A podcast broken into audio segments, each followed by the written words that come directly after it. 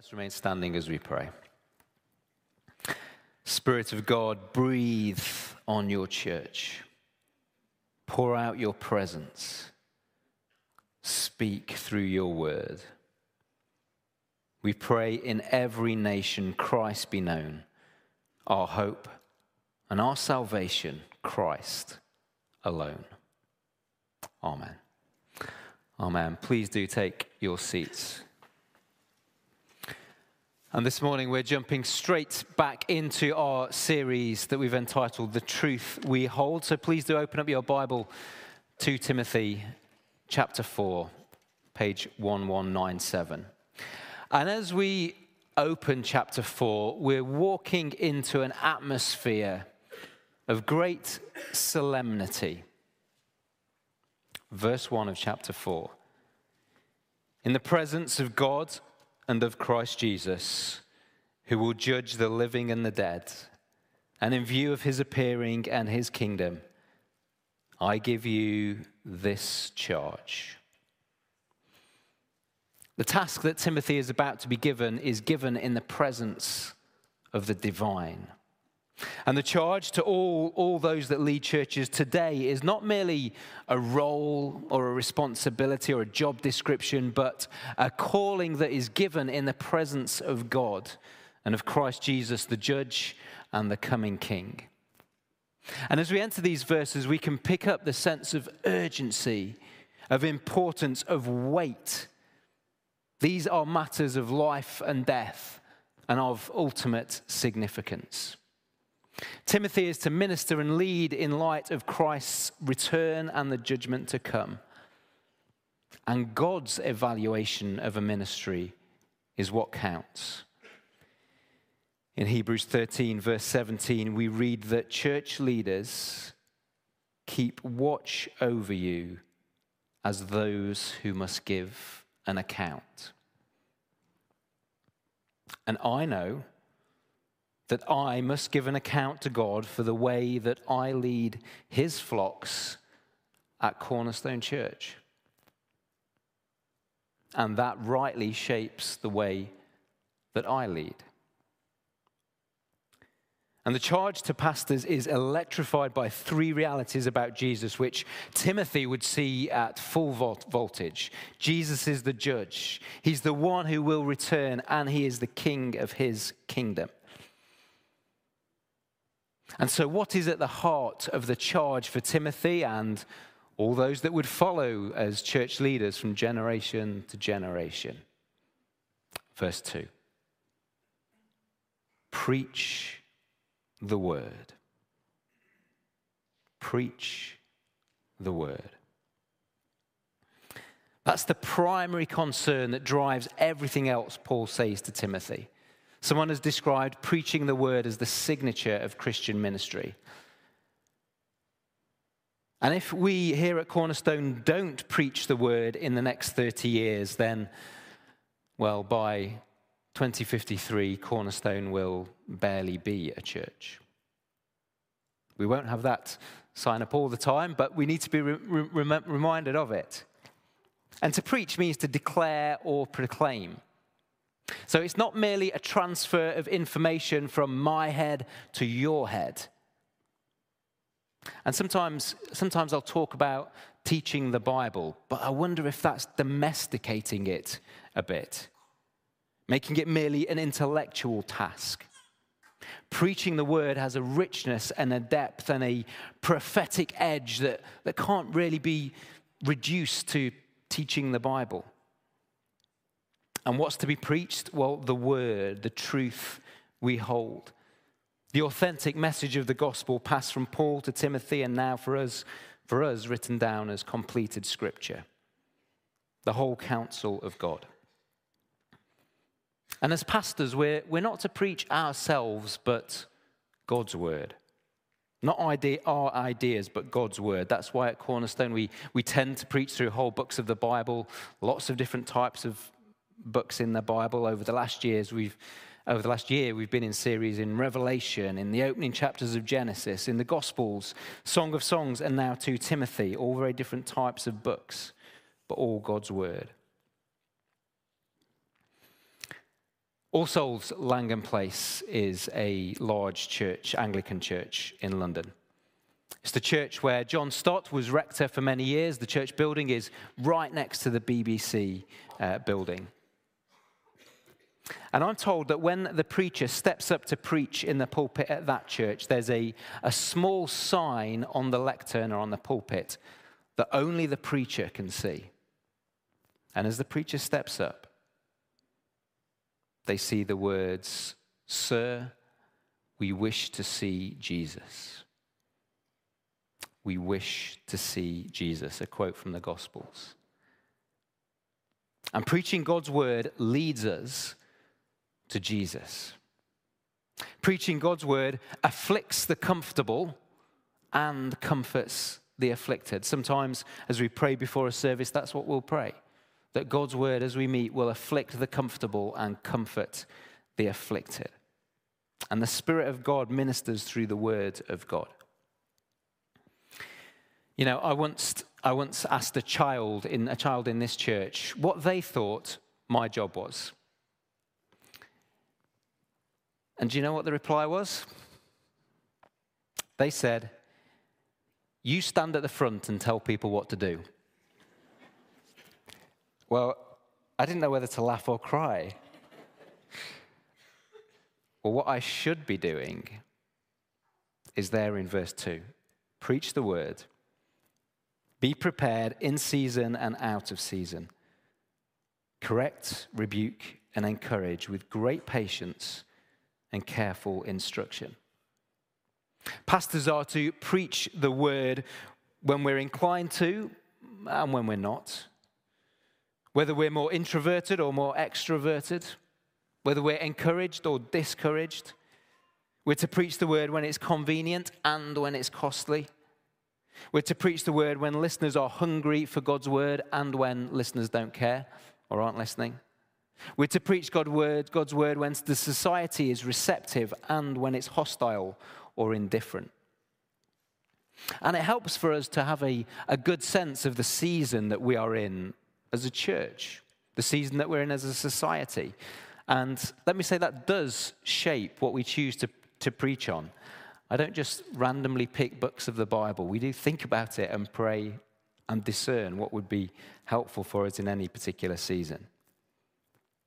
And you'll see from verse two, there are three vital elements to preaching the word: to correct, rebuke, and encourage. And it's easy to leave out some of those elements. It might depend on our disposition, which we might tend to leave out. As one experienced pastor said to other pastors, "If you enjoy correcting and rebuking, you are likely not fit for the ministry. But if you do not do it, you are a shirker." I was at a Christian conference center a, a few years ago now, maybe five years ago, on a conference. And I took a walk around the gardens during one of the breaks in between sessions. And I don't know if you ever have those moments where God just gets underneath your radar and without warning challenges you in a way that you didn't see coming. Well, it was one of those kind of moments. I was, it was in between sessions. I was enjoying the fresh air, admiring the trees and their plants. And then I spotted a slate sign on a tree. And on this slate sign, well, I assume it would, it would contain some kind of nice inspirational pleasantries or something. But what it actually said was this: "Oh God, forgive me for my calculated efforts to serve you only when it is convenient for me to do so, only in those places where it is safe to do so, and only with those who make it easy to do so."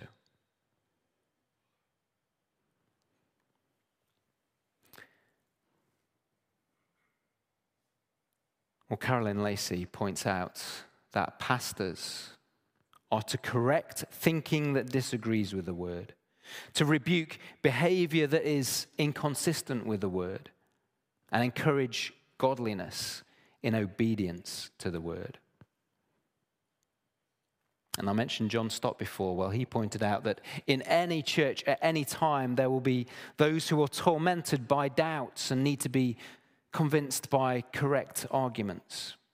There are others who have fallen into sin and need to be rebuked and restored.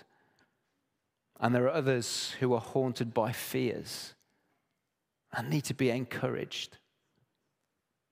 Well, it's God's word, not my ideas, that does all of this and more. And pastors are to, to preach the word with great patience and careful instruction. Now, obviously, as we've been going through, through this letter of Second Timothy, the letter is written to a Christian pastor, and for the first applications are to those of us in church leadership now or in the future. But I want to make it really clear that this letter has significant implications for every one of us, because we're all part of this church or another church. And it gives us frameworks for what we need to be valuing and encouraging and investing in as a church, what we should treasure, what we should pass on to the next generation. And Timothy was looking in three directions as he outworked his calling. Firstly, to Christ, the coming judge and king, as we've seen. And secondly, he was to look upon the contemporary scene that he lived in. For him, that was first century Ephesus. For us, twenty-first century Nottingham. You know, the testimony of the Bible, and indeed the whole of human history, is that ever since the fall of our first parents, people move away from the truth. We naturally move away from the truth. Our hearts are, as the hymn says, prone to wander from those safe, ancient paths. So look at me with verse. Look with me at verse three and four. For the time will come when people will not put up with sound doctrine. Instead, to suit their own desires, they will gather round them a great number of teachers to say what their itching ears want to hear. They will turn their ears away from the truth and turn aside to myths. Those verses were written in the context of first century Roman Empire, but they're just as relevant and just as true in any cultural context at any given time in history. Those words are true of our Western, consumeristic, postmodern society. And following our desires without restraint or beyond the, or beyond the God-given boundaries that He's given us means that, of course, we will turn to those who confirm us, confirm us in our pursuit of love of self, of money, of pleasure and power. People prefer false teachers who peddle an easier gospel. We all prefer to be told what we want to hear, don't we? We're all prone to this. Well, the standards by which we should judge teaching is whether or not it matches up with what God's word says. That should be the standards that we judge teaching by, but so often the standards seem to end up being our own subjective taste. And in any cultural expression, the main forms of idolatry are usually worshipping money, sex, and power. The way that it's packaged will vary, but at the root of it is always some form of distortion of these three things. Taking God's good gifts and worshipping them, worshipping created things instead of the Creator. Breaking through the boundaries that God has placed around his good gifts. In the language of these verses, turning, turning from the truth to myths. And it is a popular myth that leadership is about power and strength. It is a popular myth that humans can choose every aspect of our identity. It is a popular myth that, G that following Jesus can make you healthy and wealthy.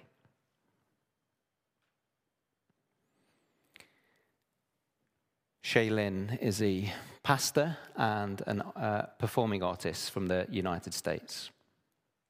And he describes his songs as lyrical theology, helping us learn good theology through the songs he writes. And the lyrics of one track summarize well the danger of false teaching. Now, this is a, this is a hip-hop track, but obviously I'm just going to read the lyrics. Okay, so it doesn't have quite the same impact.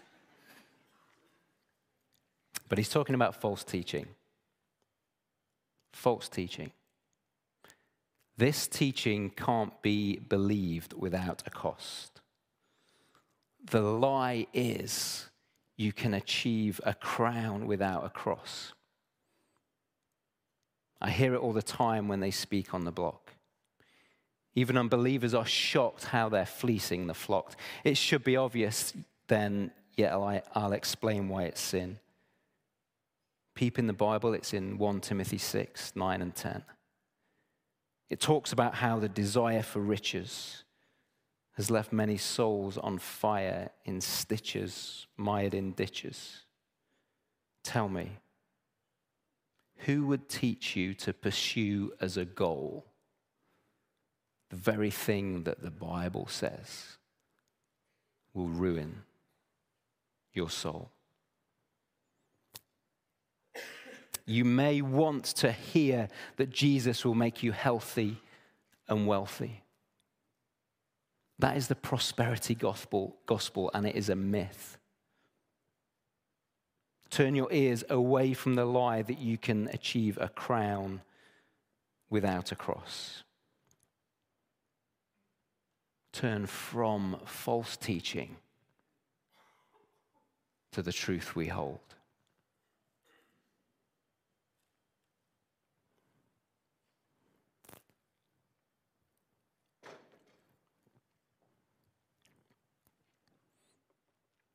We heard earlier about the great big M A F weekend, weekend, where we can go on flight simulators, where we can see a plane in the car park. I'm still feeling a bit nervous from that landing earlier. I don't know about you. Man, my heart was going. Well, you heard about the great M A F weekend, but actually, we're going to start our flight training right now, okay? I'm going to begin our training for flying a light aircraft in order to illustrate these verses. So are you ready for takeoff? Now, I am not a pilot, but Andy Simmons, whom you'll meet in a few weeks' time, he is. And I've checked what I'm about to say with him, and he says it's all right. Okay, so we're going to learn this together.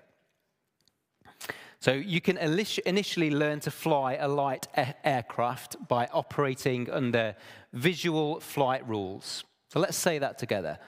Visual flight rules. This is good, well done.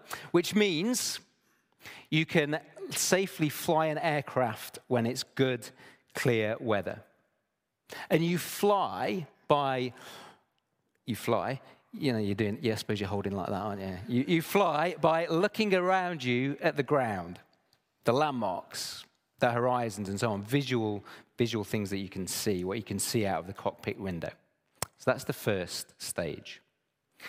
Then a further stage is for you to be trained in all of the instruments on an aircraft, uh, which then enables you to fly in instrument meteorological conditions. So let's say that together. Instrument meteorological conditions, a little bit trickier, isn't it? Which, in layperson's terms, means you can fly safely when the weather deteriorates and when you haven't got any of those visual reference points out of the cockpit windows. It means you can fly safely through bad weather by looking at what your instruments tell you and by adjusting your controls accordingly. Well, a study was conducted which took a number of pilots who had not had this instrument training. It took them into a flight simulator with the instructions to keep their simulated flight under control. And during the flight, they were taken into thick clouds and stormy weather. So no longer did these pilots have any visual reference points. How do you think they got on? well, in the study that was undertaken, every single one of those pilots crashed the aircraft. The average time taken from entering the bad weather to the plane crashing was just one hundred seventy-eight seconds. So pilots are now told, when the weather closes in like that, you have one hundred seventy-eight seconds to live. You have one hundred seventy-eight seconds to live. And can you think of the main dangers that were identified? In this study, the pilots experienced spatial disorientation. They couldn't see the visual reference points they usually had, the landmarks, the horizon, the, gr the ground. And they became disorientated. Other pilots overest- uh, underestimated the danger they were in, whereas others overestimated their own ability to cope in flying in bad weather. Well, brothers and sisters, when it comes to our lives,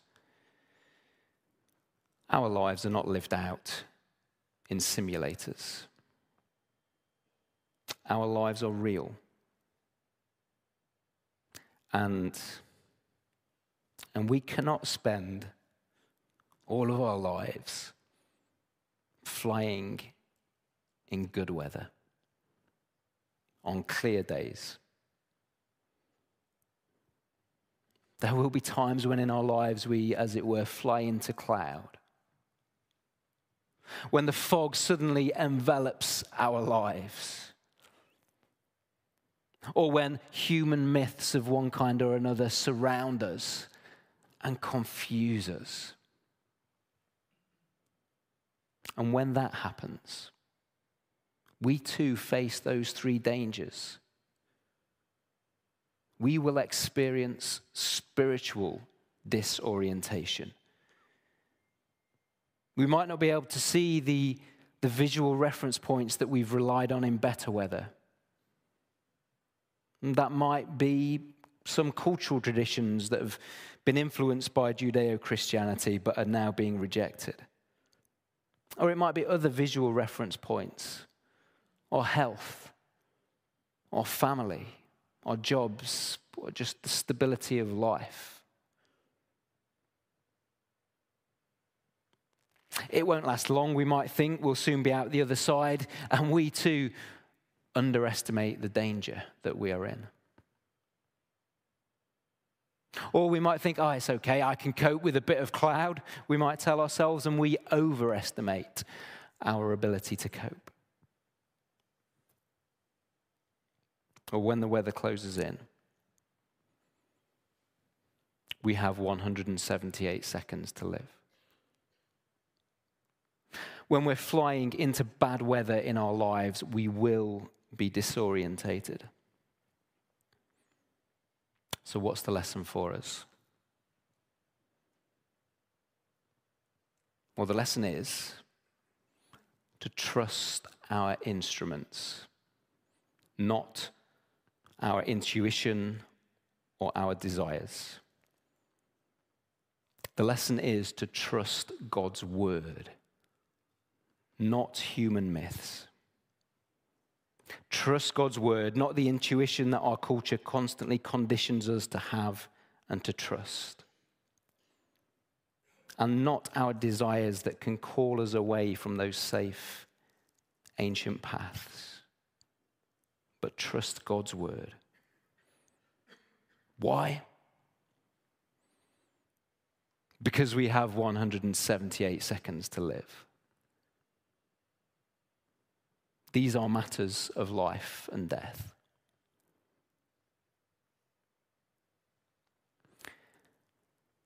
Now, of course, what needs to be in place for us to be able to trust our instruments? Well, we need to be able to read them and understand them and interpret them properly, and then respond accordingly. And friends, that can't happen when the, when, at the moment that the cloud hits. At that point, we have one hundred seventy-eight seconds to live. At that point, we can't take a quick tutorial. No, we have to learn how to read our instruments in the good weather, when we don't actually need them so much, in a sense. Now, you may be in gathered worship services like this, Sunday by Sunday, and sometimes you might wonder what relevance a particular sermon might have for you. Or you might be at home in the week and read your Bible and just not be able to see any immediate connection between what you're reading or what you're being taught and your life that week. And there may not be any immediate connection. There may not be. But see it like this. Sunday by Sunday, here in gathered worship, you are learning how to read and understand and interpret your instruments, God's word, the Bible, so that when the moment comes, when the storms do envelop you, when you have one hundred seventy-eight seconds to live, you can fly safely. Because even in the worst of weather, the darkest of clouds, you are able to trust your instruments and not your intuition. And you will be guided safely through. And that gives us the perspective of eternity. Verse five, but you keep your head in all situations, endure hardship, do the work of an evangelist, discharge all the duties of your ministry. I thought this week that one way of summarizing what Paul is saying to Timothy here is, well, you can just imagine Paul sending this kind of type of poster to Timothy, or, or maybe a mug with that, with that on, saying, just keep calm and preach the word. Timothy would face complex situations, the temptation to give up, the pressure of firefighting and constantly managing crises. But in all this, Timothy and pastors like him are to keep our heads in all situations, not be blown away by every new fad, but keeping calm, being stable, enduring hardship, doing the work of an evangelist, discharging all the duties of our ministry. And if nothing else, please do pray for your church leaders. And thank you for your prayers for me and the other leaders here. We really appreciate it and benefit from it. And do pray for other church leaders you know as well. We're We, I and the other leaders here are very blessed to lead in a loving, supportive church that is a wonderful place to be. Other, other leaders lead in much harder contexts than we do. And then Paul shares his own example and experience. It's full of imagery and metaphors. Look at verse six and seven. For I am already being poured out like a drink offering, and the time for my departure is near. I have fought the good fight. I have finished the race. So he knows the he's going to, uh, I've kept the faith. He knows he's going to soon depart this life. And then verse eight. Now there is in store for me the crown of righteousness, which the Lord, the righteous judge, will award to me on that day, and not only to me, but also to all who have longed for his appearing. I hope that you've got the message throughout this series that following Jesus means following Jesus on the path of suffering and then glory. And that's where we've placed the emphasis of the cross before the crown. And in this series, we've majored on being on the suffering path, being on the way of the cross. But I do want to be really clear that there is a crown that will come. Glory awaits those that follow Jesus. It's just not in this life. The prosperity gospel is a false gospel preached by false teachers. But we believe in something better. We believe in a gospel of superabundance. There is a crown. It's just a case of when, not if. And it's not in this life, but it's in the new heavens and the new earth when Jesus appears again to judge. So let me be very clear in how we apply this. If we are following Jesus, we are not living our best life now. We are not living our best life now. Live your best life now might be a posh, popular hashtag, but it's really poor theology. And it will only let you down. So if you feel like you are not living your best life now, then good. Because if you're a Christian, you're not. Our best life is still to come. And it's more glorious than we could ever imagine. Our best life is the life that is foreseen at the end of the book of Revelation. And I heard a loud voice from the throne saying, "Look, God's dwelling place is now among the people, and he will dwell with them. They will be his people, and God himself will be with them and be their God. He will wipe every tear from their eyes.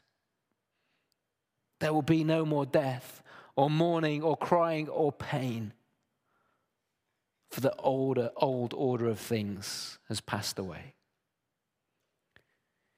He who was seated on the throne said, "I am making everything new." And then he said, "Write this down, for these words are trustworthy and true." Our best life is still to come. Come, Lord Jesus. Let's bow our heads as we pray.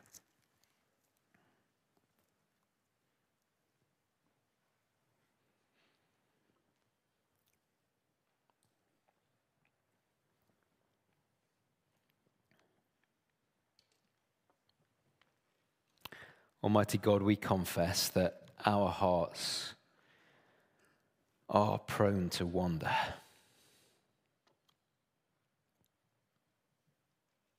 And Lord, I want to pray for those here today who are enveloped in the clouds of life, surrounded by disorientating fog of one kind or another.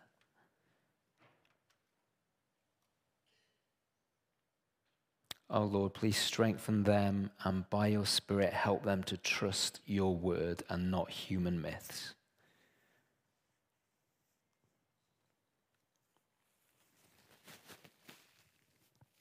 And Lord God, we praise you that there is a crown to come, that we have a better life to look forward to.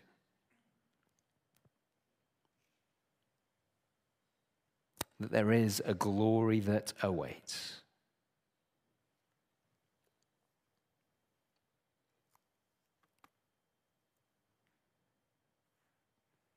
Come, Lord Jesus.